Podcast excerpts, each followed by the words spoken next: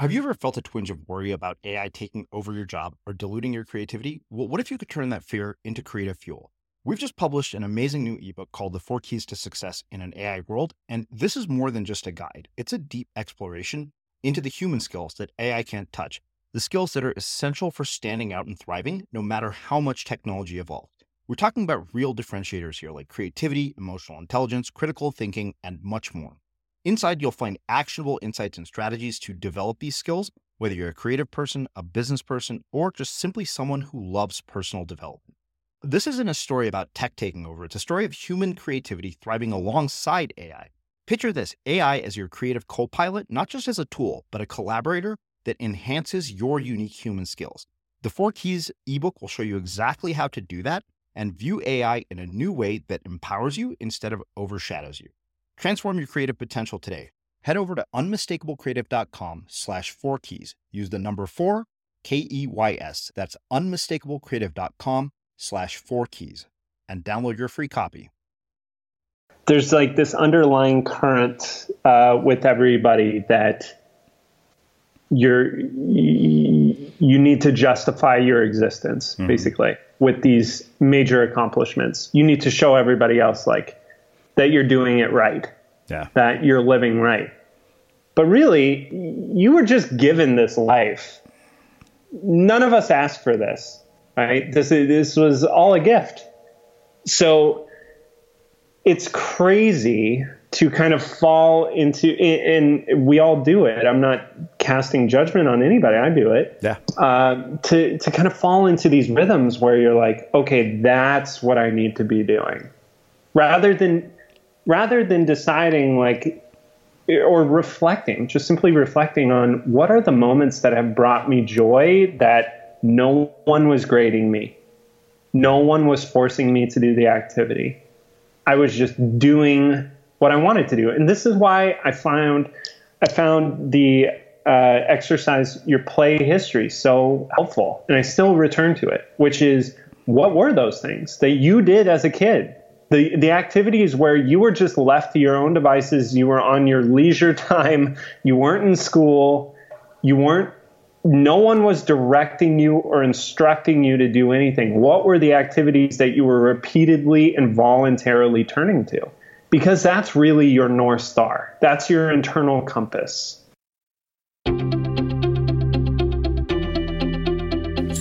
I'm Srini Rao, and this is the Unmistakable Creative Podcast, where you get a window into the stories and insights of the most innovative and creative minds who've started movements, built thriving businesses, written best selling books, and created insanely interesting art. For more, check out our 500 episode archive at unmistakablecreative.com.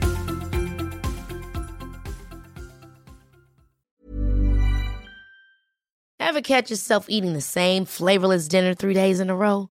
Dreaming of something better? Well, HelloFresh is your guilt free dream come true, baby. It's me, Keke Palmer.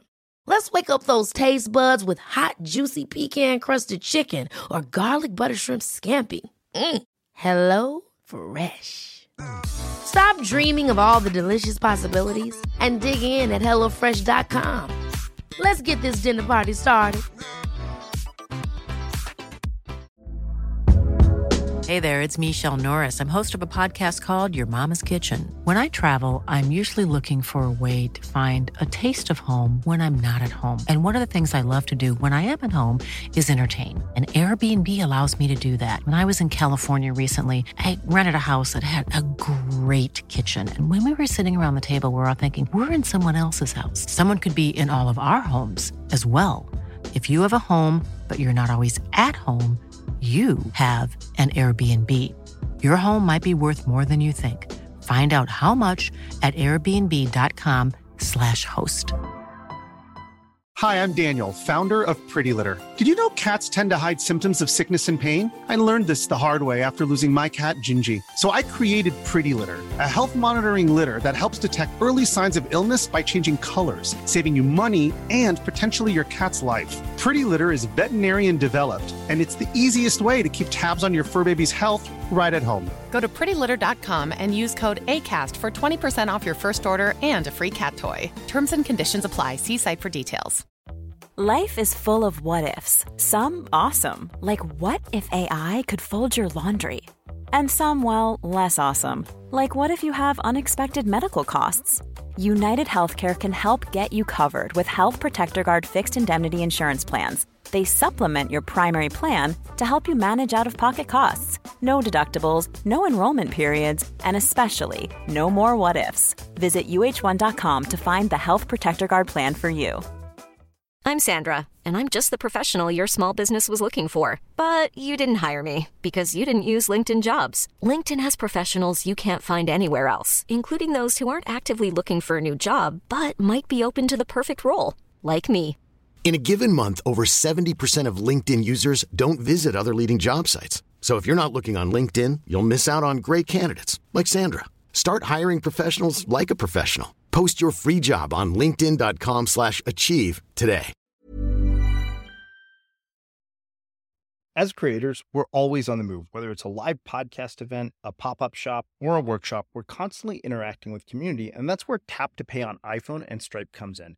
Imagine this you're at a live event, a listener loves your merch, or a participant wants to sign up for your course on the spot. With Tap to Pay on iPhone and Stripe, you can accept their payments right there and then, right from your iPhone, so there's no extra hardware or no delays. Total game changer. It's not just for creators, any business owner can do this. It's about making transactions smoother and much more personal, growing your business in your way. We've been using Stripe for our products and courses for a long time, and now with Tap to Pay on iPhone, you can take your business to the next level too. So visit stripe.com slash tap iPhone to learn more. Remember, folks, with Tap to Pay on iPhone and Stripe, your business is always at your fingertips. Charlie, welcome to the Unmistakable Creative. Thanks so much for taking the time to join us. Thanks, Srini. Thanks for having me back. Yeah, you know, so we had you here uh, actually in the very, very early days of being Unmistakable Creative, right after we had rebranded from a Blogcast FM, where we talked about sort of the, the dark side of ambition and how um, you you know found yourself, despite having achieved sort of what appeared to be the heights of external success at such a young age, in a period of, of almost debilitating anxiety. Uh, so you know i definitely want to talk about that for people who may or may not know your story but where i want to start is a little bit differently this time just based on what i know about you and sort of the, the social groups that you've built as an adult. And that is what social group were you a part of in high school and how did that end up impacting the choices that you've made with your life and your career interesting. So, can you be a little bit more specific on yeah, what social group? Yeah, I mean, who are the people? What were the people that you hung out in? Uh, hung out with in high school? Like, were they the jocks? Were they the nerds? Were you know? Were you somebody who could navigate multiple social groups? And and you know, what impact did these people have on on your life and your choices? Yeah. So it was mostly the latter. Um, I I tended to hang out with athletes because I was an athlete myself, but um, so I hung out with baseball, basketball players, but generally speaking, I just gravitated toward anybody who had a good sense of humor or uh, someone who wanted to do things. So, for instance, in my senior year, I found myself hanging out with a lot of people on student council because I had to run uh, for, for, student council because I wanted to make the pep rally videos mm-hmm. uh, at our pep rallies because uh, prior to my senior year, I thought our pep rallies were terrible, and so I wanted I wanted to, it to be a fun and funny experience for the student body, and I just assumed, okay, I have in order for me to take part in that, I have to be on student council. So I did this big campaign. Uh, I won uh, vice president with uh, my friend Zach, and then we were making pep rally videos, and it was only later on that I found out, hey, you could have just made these videos. you would have played them.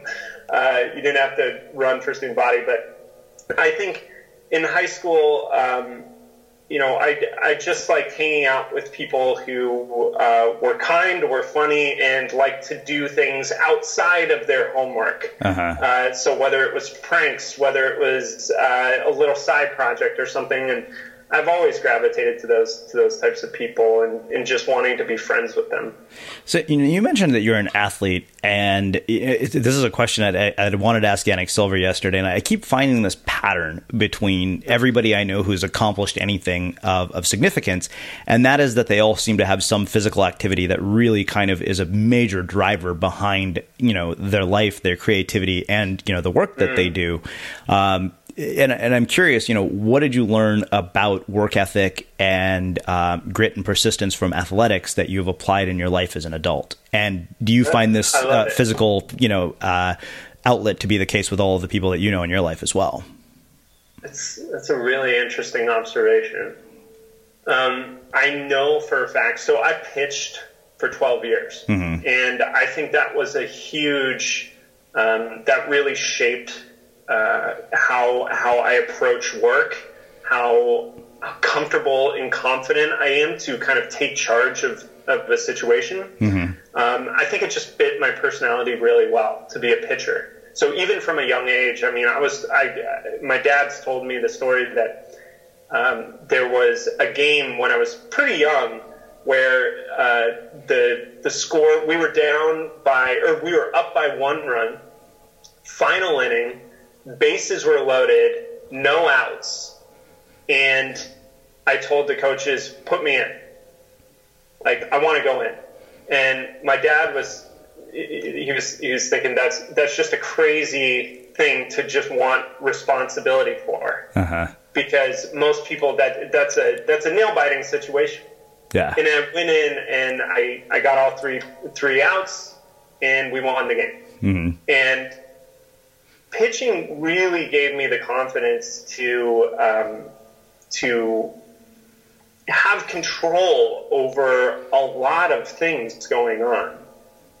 And it gave me the ability to sit and think, mm-hmm. or, or stand and think, and try and outsmart whoever was in front of me and try and read their mind. I mean, pitching is a total total mind game you know you gotta you gotta be good you gotta be physically good at throwing a ball and getting it in the same spot that you want it to go but you also have to be thinking a lot about what's going on all around you as well as in front of you every single I mean otherwise baseball's a pretty it's a pretty boring game. If you're out in right field just kind of waiting for the ball to come to you you know? Yeah.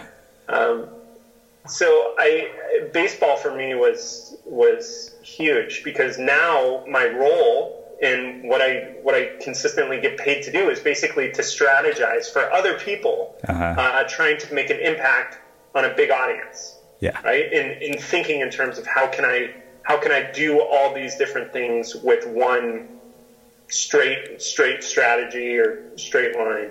Uh-huh. Um, and then basketball I learned that uh, I wasn't all that good. I, wasn't, wasn't, as good at, at, I was really good at pitching, but uh-huh. I was not that good at basketball. Um, so basketball gave me some humility and uh, in like learning to uh, to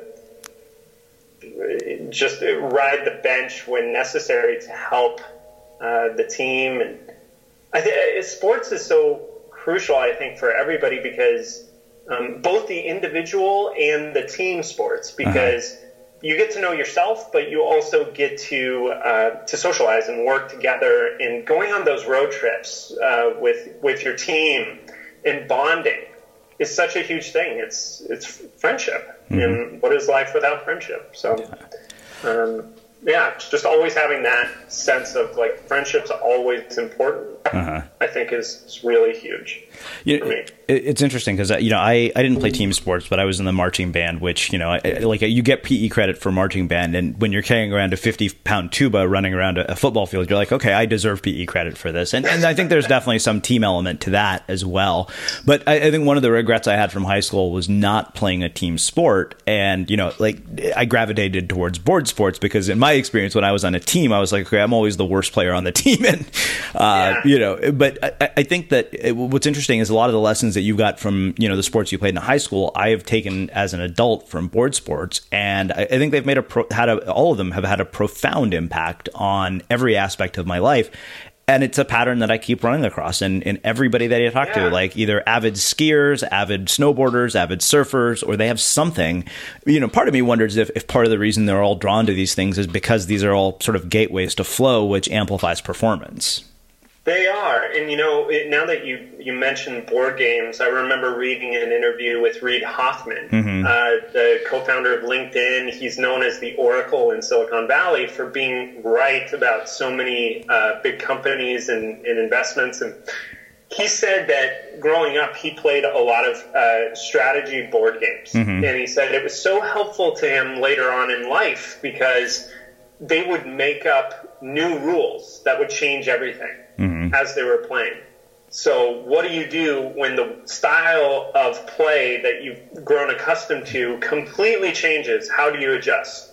Are you going to be thrown into a state of panic, or are you going to go with the flow? Mm-hmm. And Reid trained himself to do that. And I think playing anything, playing any sort of game, I mean, oh, what's his name? He's uh, he was he was a chess master, and then he went into Tai Chi. Josh Waitzkin. Mm-hmm. He has he has a book called The Art of Learning. Yeah, where he he talks about his mastery in these different sports and the effect that it had on him in the way he thinks and the way he operates. I mean. You just get so many benefits, no matter what activity you do. Really, yeah. I mean, I have, I have another friend named Shane Niemeyer who attests to he's he's an uh, world class, like world ranked uh, Ironman triathlete, and he, he he really attests to uh, the meditative benefits of running, uh-huh. meditative benefits of swimming, and the effect it has on your mind. There's all this research that shows as soon as you start exercising uh, at, at a certain degree of intensity, your brain looks like it's on fire when it's under these machines that measure the activity going on there because there's so much circulation going on and uh, there's just so many benefits to doing sports i think. Plus it's fun. Yeah yeah. Well i mean i, I notice my best work almost always happens um, after you know a couple of hours in the water a couple of days on the mountains. Yeah. like all of that is always one of the major drivers behind how i produce so much of what i do. Yeah. Well so walk me through how you get from high school to college to doing the work that you do. You know, I know that uh, some people have probably heard some of this story. Um, you know, give us sort of the condensed version of it and, and how you've ended up doing this. Because I think one of the things that I have found really interesting about your work is that you've developed this really sort of keen ability to connect with highly influential people and add a tremendous amount of value to their lives uh, to the point where you ended up with you know a situation that most people fresh out of college could only dream of.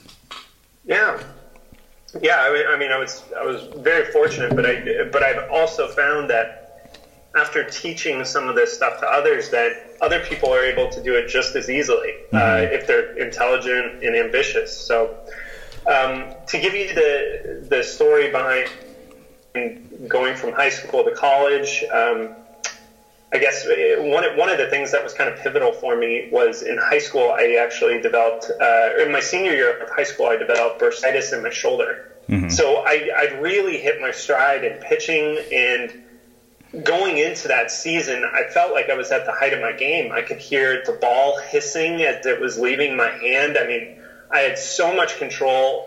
Uh, uh, players on my team who'd seen me pitch for years in batting practice we were calling over other players to watch my curveball.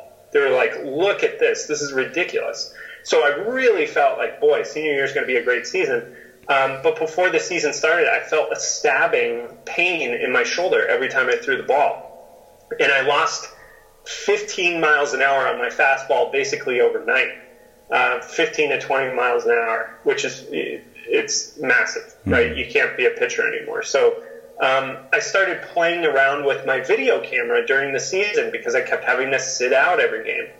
And I started taking videos and, and developing this skill as a videographer. And I would go back and edit the videos. And that carried with me through college. I, I got really into making video.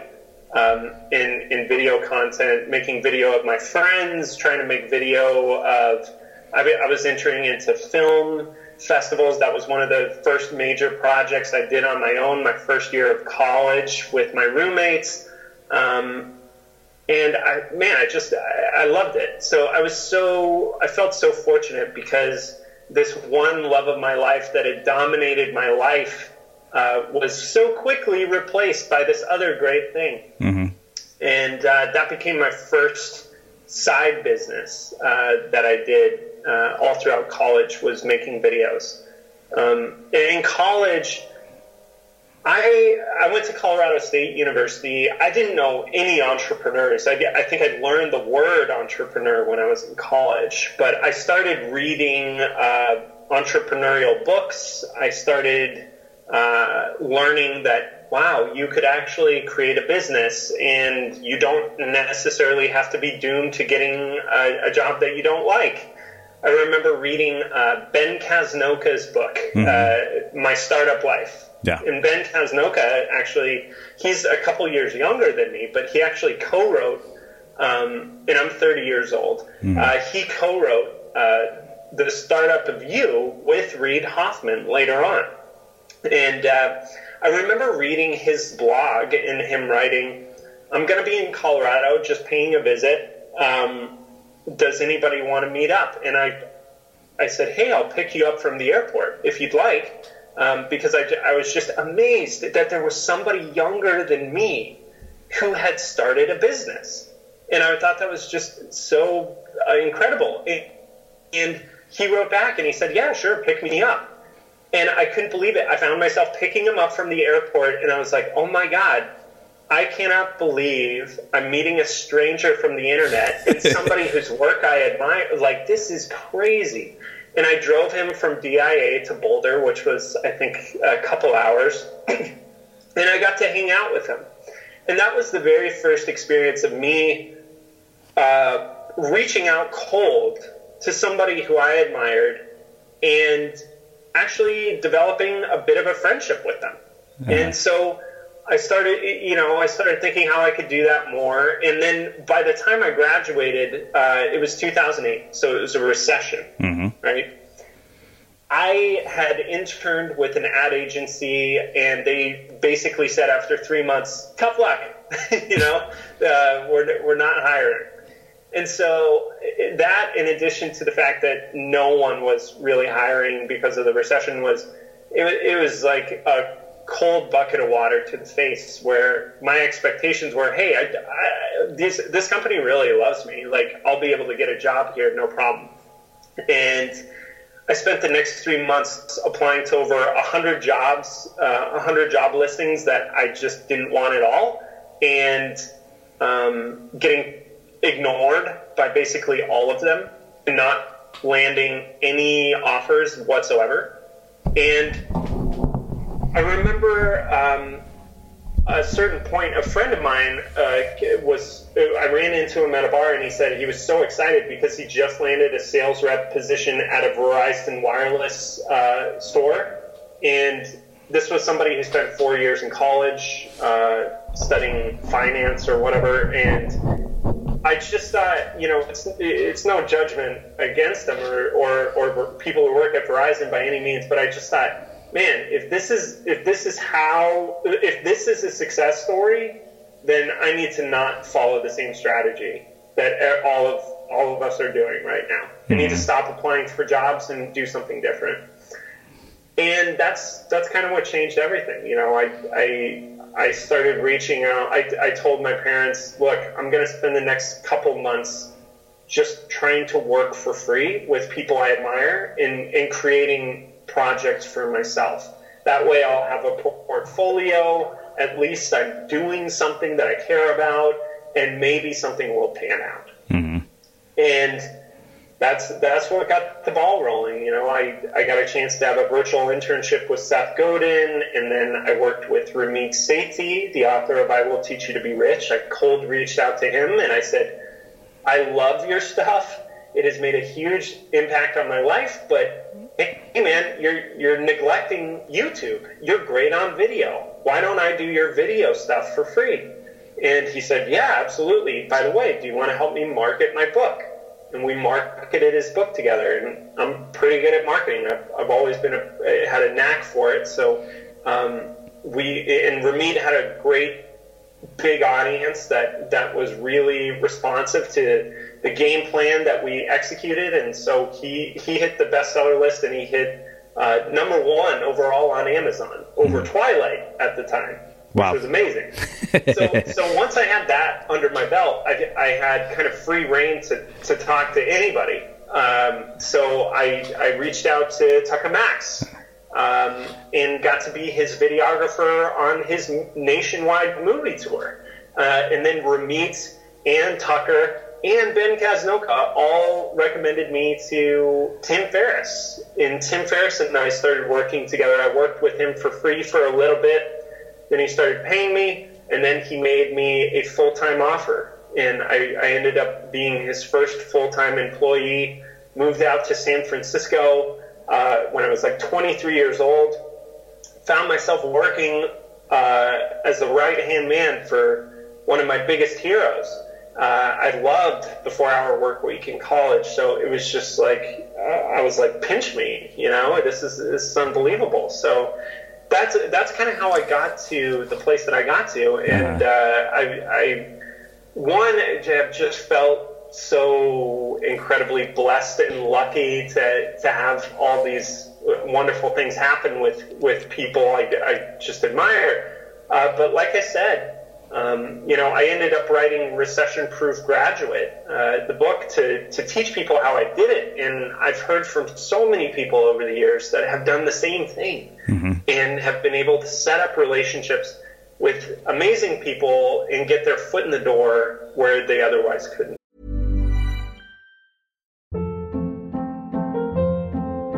Hold up. What was that? Boring. No flavor. That was as bad as those leftovers you ate all week. Keke Palmer here, and it's time to say hello to something fresh and guilt-free. Hello Fresh. Jazz up dinner with pecan-crusted chicken or garlic butter shrimp scampi. Now that's music to my mouth. Hello Fresh. Let's get this dinner party started. Discover all the delicious possibilities at hellofresh.com. Hi, I'm Daniel, founder of Pretty Litter. Cats and cat owners deserve better than any old-fashioned litter. That's why I teamed up with scientists and veterinarians to create Pretty Litter. Its innovative crystal formula has superior odor control and weighs up to 80% less than clay litter. Pretty Litter even monitors health by changing colors to help detect early signs of potential illness. It's the world's smartest kitty litter. Go to prettylitter.com and use code ACAST for 20% off your first order and a free cat toy. Terms and conditions apply. See site for details. There's never been a faster or easier way to start your weight loss journey than with PlushCare.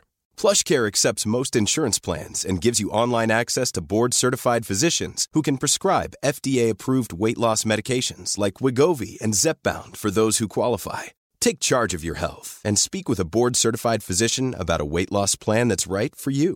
Get started today at plushcare.com slash weight loss. That's plushcare.com slash weight loss plushcare.com slash weight loss. Cool fact, a crocodile can't stick out its tongue. Also, you can get health insurance for a month or just under a year in some states. United Healthcare short-term insurance plans, underwritten by Golden Rule Insurance Company, offer flexible, budget-friendly coverage for you. Learn more at uh1.com. Wow. Nice. Yeah.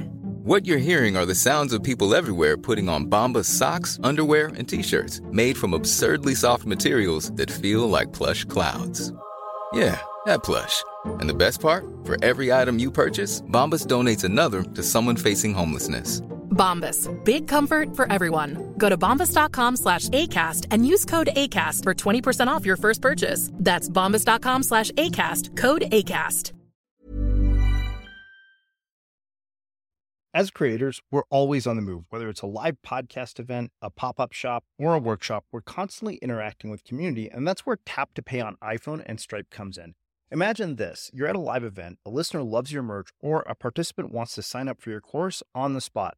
With Tap to Pay on iPhone and Stripe, you can accept their payments right there and then, right from your iPhone, so there's no extra hardware or no delays.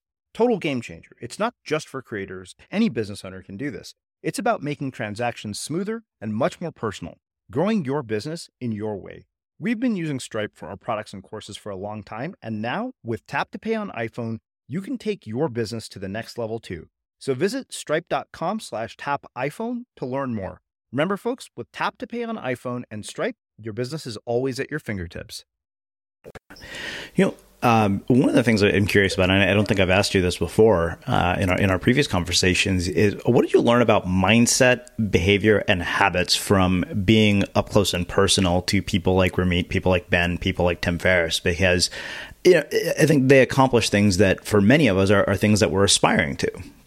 Yeah, you know, there, oh, man, I've, I've been asked this question before by others, and it's it's like it's hard to almost put into words how many different lessons I've learned from all of them, right? Because mm-hmm. I've learned so much. But I'll I'll try and break down a few for each of them, and hopefully it does them a little bit of justice.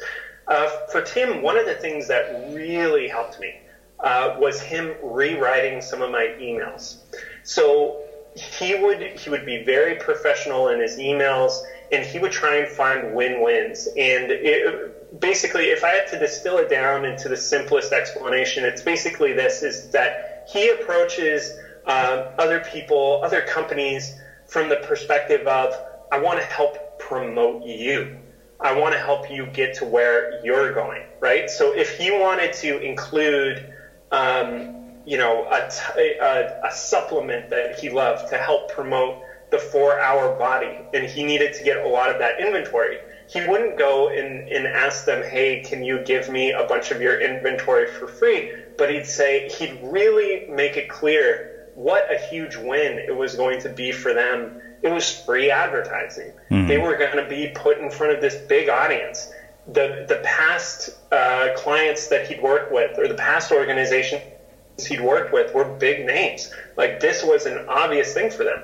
And so, really thinking in terms of how can this be a, a win win for both of us? How can this be about us and not just what I can get? Yeah. And I think anybody can apply that to their life. If you want to partner up with somebody, focus on what the win is for them and get really clear on the kind of results, the specific numbers or whatever that you can drive for them. And then people are going to be saying yes to you more. So Tim was always brilliant at that. Um, with Ramit, let's see, what did I learn uh, from from Ramit? You know, I I loved working with Ramit because he was always just game to try new things, and he was open to you know some of the earliest stuff that we did together were funny videos for his audience because I said, you know, you got this great sense of humor, but all you do is kind of show this serious uh, side of yourself that gives financial advice in, in your videos. You don't want to be too dry during this launch. So we made uh, a, a, fake saga about him, about how he had a secret obsession with Susie Orman. Um, we made a, an April Fool's uh, joke video where it was called "Let's Get Rich, Bitch," and um, it was it was ridiculous tips on how to save pennies. So stuff like making a lint blanket out of the lint in your in your dryer or using tree leaves as Kleenex and stuff like that. Um, so just having that experimental, open mindset to kind of try new things. Um, another thing I, I, learned from Tim really is that he was very relationship focused. Is he he was always like trying to meet up with people in person, and I think the temptation is you know, you, you just do calls or, you know, emails or whatever. But he really was diligent about setting up long dinners with people, uh-huh. setting up meetups. And that, that really stuck with me. Yeah. With Tucker, I'd have to say the first word that comes to mind is, is generosity. You know, he's, I think he's a, a rich person and he'll always be a rich person because he's just so giving and he's, he's very, uh, non-judgmental, very compassionate, and these are not words that a casual reader of Tucker Max would use to describe him. You know, they would yeah. say he's an asshole, he's insensitive.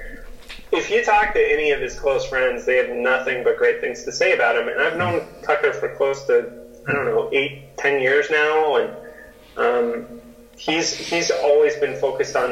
Uh, he's I mean like you said before this call, Srini, I mean, he's he's there for you during the tough times, mm-hmm. and he's he's been that way for a lot of his friends, and I can certainly attest to the fact that Tucker was there for me maybe more than anybody, including my girlfriends at the time, mm-hmm. uh, girlfriend at the time. Um, when I was going through difficult times, uh, more understanding, more helpful, and uh, more. He, he was a mentor. Mm-hmm. You know, he, he did a, he's done a wonderful job at that, and so those are those are a few things that I've learned from those guys. Well, let's talk about what sort of prompted this whole notion of, uh, you know, falling in love with your work so that your work becomes play and, and using that work to change the world. Like, where did that come from? And, and you know, what what what prompted your inquiry into this idea of, of looking yeah. at work?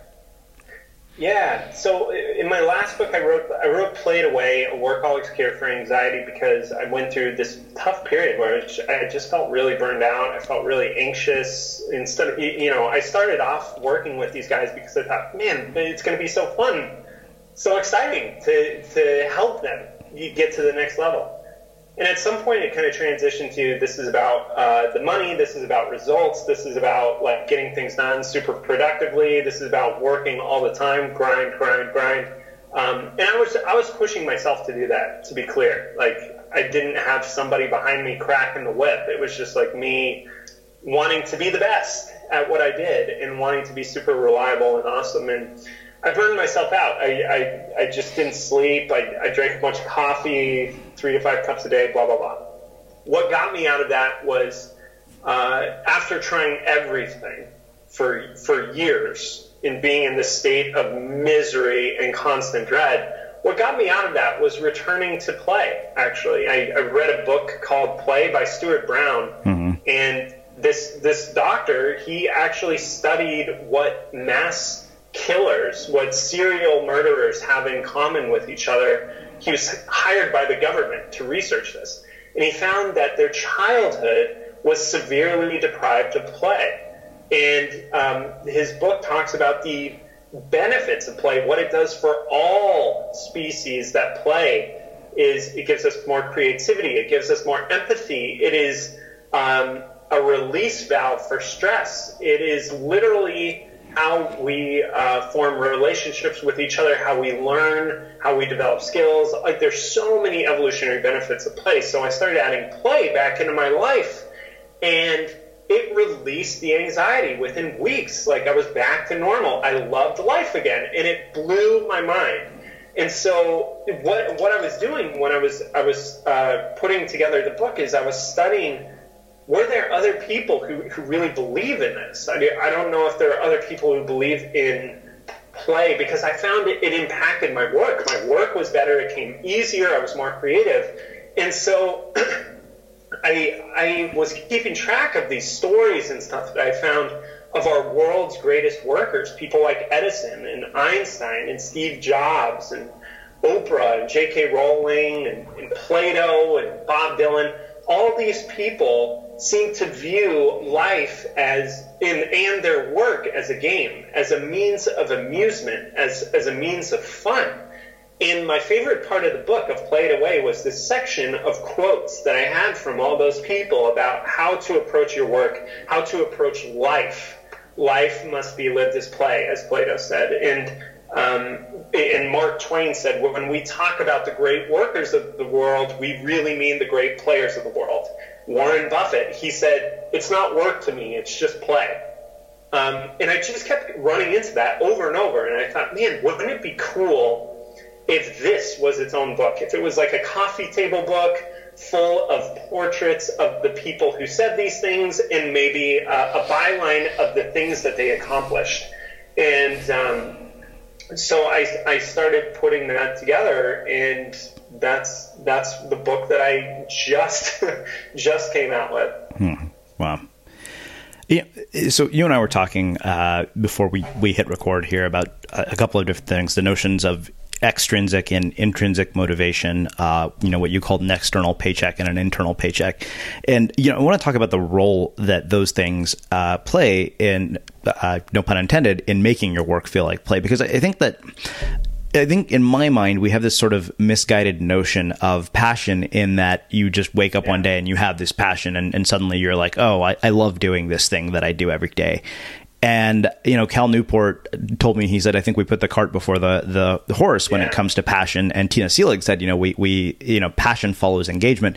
And I'm just curious, kind of, you know, what your experience and you know what the people that you've interacted with has showed you about you know uh, both sort of the discovery of passion and the role of extrinsic and intrinsic motivation in making your work actually feel this way.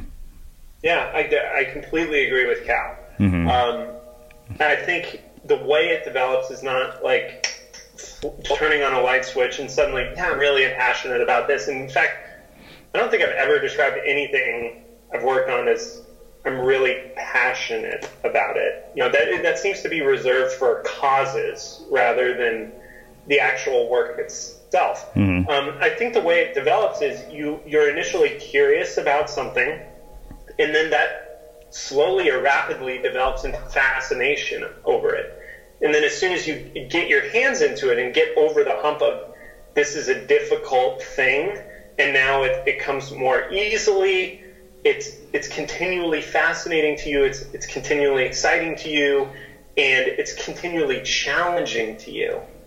Then it sort of develops into this this is my this is my playground. This mm-hmm. is where I go to to to play. This is where I fall into flow. Mm-hmm. And I mentioned video editing earlier because that is it for me unquestionably. Yeah. Yeah. I every time I do it, I'm challenged. I'm in love with the work, no matter how hard it is, no matter no matter what, no matter what the subject. I will look up and it's 4 a.m. and I have no idea. Uh-huh. And so that it takes work to get there. You know, it yeah. many years to get there. And, and video editing used to be freaking frustrating to do. It uh-huh. was brutal. It was slow, and and I came in right at the the beginning of iMovie coming into play on these old Macs that used to take minutes every time you made a single edit to re-render, so you could. It was just it, it took forever, uh-huh. um, and it was even worse for people before me. So I'm I'm lucky, um, but it takes you know for some people that might be stand-up comedy. I, I also love improv, but I don't love it in the same way. Yeah, where I just want to do it over and over and never stop. You know. Sure. So it takes it takes work. It takes the curiosity stage. It takes the fascination stage. It takes you getting over the hump of the work no longer being clunky uh-huh. and super difficult, but getting to some point where you're like, okay, I'm I'm up on two feet and I'm moving now. Yeah. So, do you have days where you, despite having done this for so long, are like, holy shit, uh, like this just isn't going well? Like, you have bad days? Because as a writer, I can tell you, as somebody who writes every single day, there are certain mornings where I wake up and I'm like an hour, hour and a half into it. I feel that it's a lost cause. But the thing that keeps me going is I'm like, you know what, I'll be back tomorrow, so it doesn't matter. You know, Adam Grant and I spoke, and he said, you know, one of the common patterns that he found uh, among people who had, you know, um, incredible creative work and, and creative breakthroughs was that they actually produced a high volume of work. Yeah. Yeah. Yeah. I mean, you know the study, right? Where they, they, they had a college professor who had two classes, and he, he said to one of them, uh, it may have been a high school teacher, but uh, he said to one of them, I want you guys to focus on making the best pot possible. Not marijuana, but like container. Uh, I want you to make the best one that you can this semester. Uh-huh. And then to the other class, he said, I want you guys to focus on making as many as possible. And the second class was the one that consistently had better work, like overall, because they, they were able to practice it over and over and over. So, yeah, I mean, it's the people who are able to continually practice. And I think looking at it like that is the only sustainable way of doing it. I think it's it's easy as a creative to get lost in the result. Mm-hmm. You know, to, to only focus on the outcomes that are to come and to feel disappointed when they don't. Yeah. Yeah. And I mean, we, I think all of us have fallen into that trap, but really the, the reward should be the work itself mm-hmm. in the, in the excitement, in the process of coming to those outcomes. It's just another uh, step along the path. And it, and it can take a while to find that work, you know, mm-hmm. not everything is that work for you. I mean, I'm a writer too. Yeah. That writing does not give me that same like oomph that video does. Sure. So I want to talk about this idea of uh, outcomes and process and detachment because I find myself going back and forth between you know being able to say okay you know what? I don't care about the results. I'm in this for the process. Like I think it as much as I wanted to convince myself in the process of having my first traditionally published book that I'm not attached to the results when it didn't meet some of my expectations I kind of got a, a, a, little bit of a rude awakening and thought, okay, you know what? That was like a gut check moment. And now it's, it's time to truly let go of this. And I'm curious, do you still have moments where you find yourself attached to results and, and how do you get over them? Oh, yeah, of course. I mean, it, it, it's, it's only natural. I mean, I'm running a freaking Kickstarter, right? The yeah. results are staring me in the face. so I can't help it. Yeah. Um, but, um, you know, the process itself, if the process is not fun and rewarding, yeah, then what are you doing? You know, the, like that's that's life. Yeah, you know, life is the process. Well, it's funny you say that because I think that one of the other sort of weird things that has happened as a byproduct of our online sort of world where everybody's lives are perpetually on display and it seems like everybody's accomplishing all these amazing things is that all you see is the accomplishment and you don't see the process and you convince yourself that you'll fall in love with the process because it might lead to the accomplishment. Um, yes. and and you know you've got this this way you know Noam Chomsky had this quote about manufacturing consent which you know Danielle LaPorte wrote about in her recent book. And, and I think to, to some degree we all manufacture consent. Uh, and we manufacture a consent around the idea of what a fulfilling and rewarding life looks like. Yeah. and people don't question it at all can you explain manufacturing consent a little bit more? Yeah, absolutely. So, I mean, the idea the idea is that okay, you know, we have conversations like this one, and, and like many of the others that I've had on the show. We read blogs like Tim Ferriss's or books like Tim Ferriss's, and we come up with this collective agreement of what a good life or what a fulfilling life or what a rewarding life actually looks like, and we end up creating these standards that in some cases are impossible to meet and in a lot of cases were never ours to begin with and so yes. what you get is this tremendous amount of dissatisfaction that comes from this narrative that, you know, to some degree we've all perpetuated. Yeah. Yeah, there's there's like this underlying current uh, with everybody that you're you need to justify your existence mm-hmm. basically with these major accomplishments. You need to show everybody else like that you're doing it right yeah. that you're living right. But really, you were just given this life. None of us asked for this, right? This this was all a gift. So it's crazy to kind of fall into, and we all do it. I'm not casting judgment on anybody. I do it. Yeah. Uh, to to kind of fall into these rhythms where you're like, okay, that's what I need to be doing, rather than rather than deciding like or reflecting, just simply reflecting on what are the moments that have brought me joy that no one was grading me. No one was forcing me to do the activity. I was just doing what I wanted to do. And this is why I found I found the uh, exercise your play history so helpful. And I still return to it, which is what were those things that you did as a kid the the activities where you were just left to your own devices, you were on your leisure time, you weren't in school, you weren't no one was directing you or instructing you to do anything. What were the activities that you were repeatedly and voluntarily turning to? Because that's really your North Star. That's your internal compass hmm. sending you to these activities, right? Mm-hmm. What were what were those activities for you, Srini? Boy, as a kid, funny you mentioned video editing so much because um, had I realized it when I was in college, you got to remember, I think you and I have about a 10 year age gap. So video editing was even more of a pain in the ass when I was in college. But I, I mean, I think the one of the things when I looked back was my natural tendency anytime a new piece of technology was introduced into my life was to make something with it. And yeah. some of my earlier experiments were doing stuff with like music and slideshows for, you know, the Indian Student Club at Berkeley. Um, and I remember, you know, I, I think I spent something like 80 hours putting together this slideshow. Like it was a PowerPoint. You know, this was when, you know, we didn't have anywhere near the sophistication of tools we did. So like I had to make every soundtrack work within PowerPoint. And I mean, I had a field day. It was like my version of making a movie. And, you know, I mean, I would stay up till two in the morning working on this thing and it didn't ever feel like work. Uh, that was one of them. Uh, you know, funny enough, I mean, I've started writing about this in my upcoming book, but, you know, my first job out of college, I hated with a passion. But one of my friends started a website, which was like a blog before blogs existed. And we would all, you know, write these crazy stories about what was going on in our lives. So, you know, I had this, you know, a, a, a PG, much more lame version of what Tucker's stories were called Summer of Srini. And it, you know, so I could always find these threads of making something, um, whether that be in the form of writing, whether that be in the form of multimedia. Um, that that was definitely one place. I mean, for me, the athletic aspect of it didn't happen until much later, and I, I think that was dumb luck. Um, you know, because I never got the same joy from sports because I was I was pretty bad at them. But for some reason, surfing and, and snowboarding really changed all of that for me.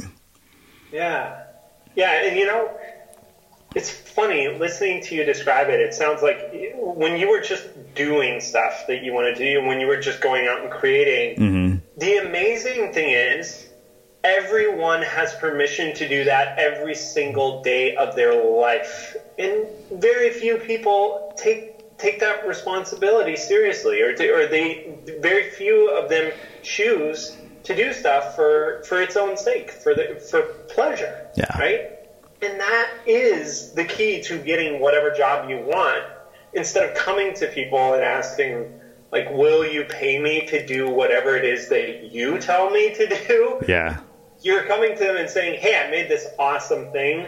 It's a gift for you to use or just for your amusement or whatever. And that's where your best work comes from is from this place of like, I just wanted to make this. I thought it'd be cool, uh-huh. and I wanted to share it with you. I thought it could help you, or I thought you'd get a kick out of it. Like every job offer will come from that that you want. Yeah, that's where your best work comes from, and that's where you're having the most fun. Uh, you know, I, I, want to ask you one other question. Um, having been through a formal education and having had this post college work experience, how do you view education now? Like, what is your perspective on it? Yeah. So, I mean, my perspective is similar to a lot of people's right now, which is like, eh, look, college is great. It's way too expensive for for what it is, and your your education should be you should be what you do for the rest of your life. You know, it, education is what is done to you, but learning is what you do for yourself. So choose learning over education and you don't have to put yourself in a compromised financial position to do it. Mm. You can do it for free, even. Yeah, yeah. That's that's pretty much it. Wow. So um, I have one last question, which is how we finish all of our uh, interviews at the Unmistakable Creative. What do you think it is that makes somebody or something unmistakable? I can't remember my, my answer from last time, but I know I had something great. I wish you could edit that into this. Uh, what do I what do I think uh, makes somebody unmistakable? Yeah. I think when they found what's what's theirs is when they're doing stuff solely for their own not solely for their own pleasure, but primarily for their own internal paycheck Mm-hmm. Right? One of the quotes that really sticks with me is what J.K. Rowling said about why she wrote the Harry Potter series. And she had tons of pressure, right? She had millions of fans at this point. She had all the money she could want. And she said, I just write what I wanted to write. I write what amuses me. It's totally for myself.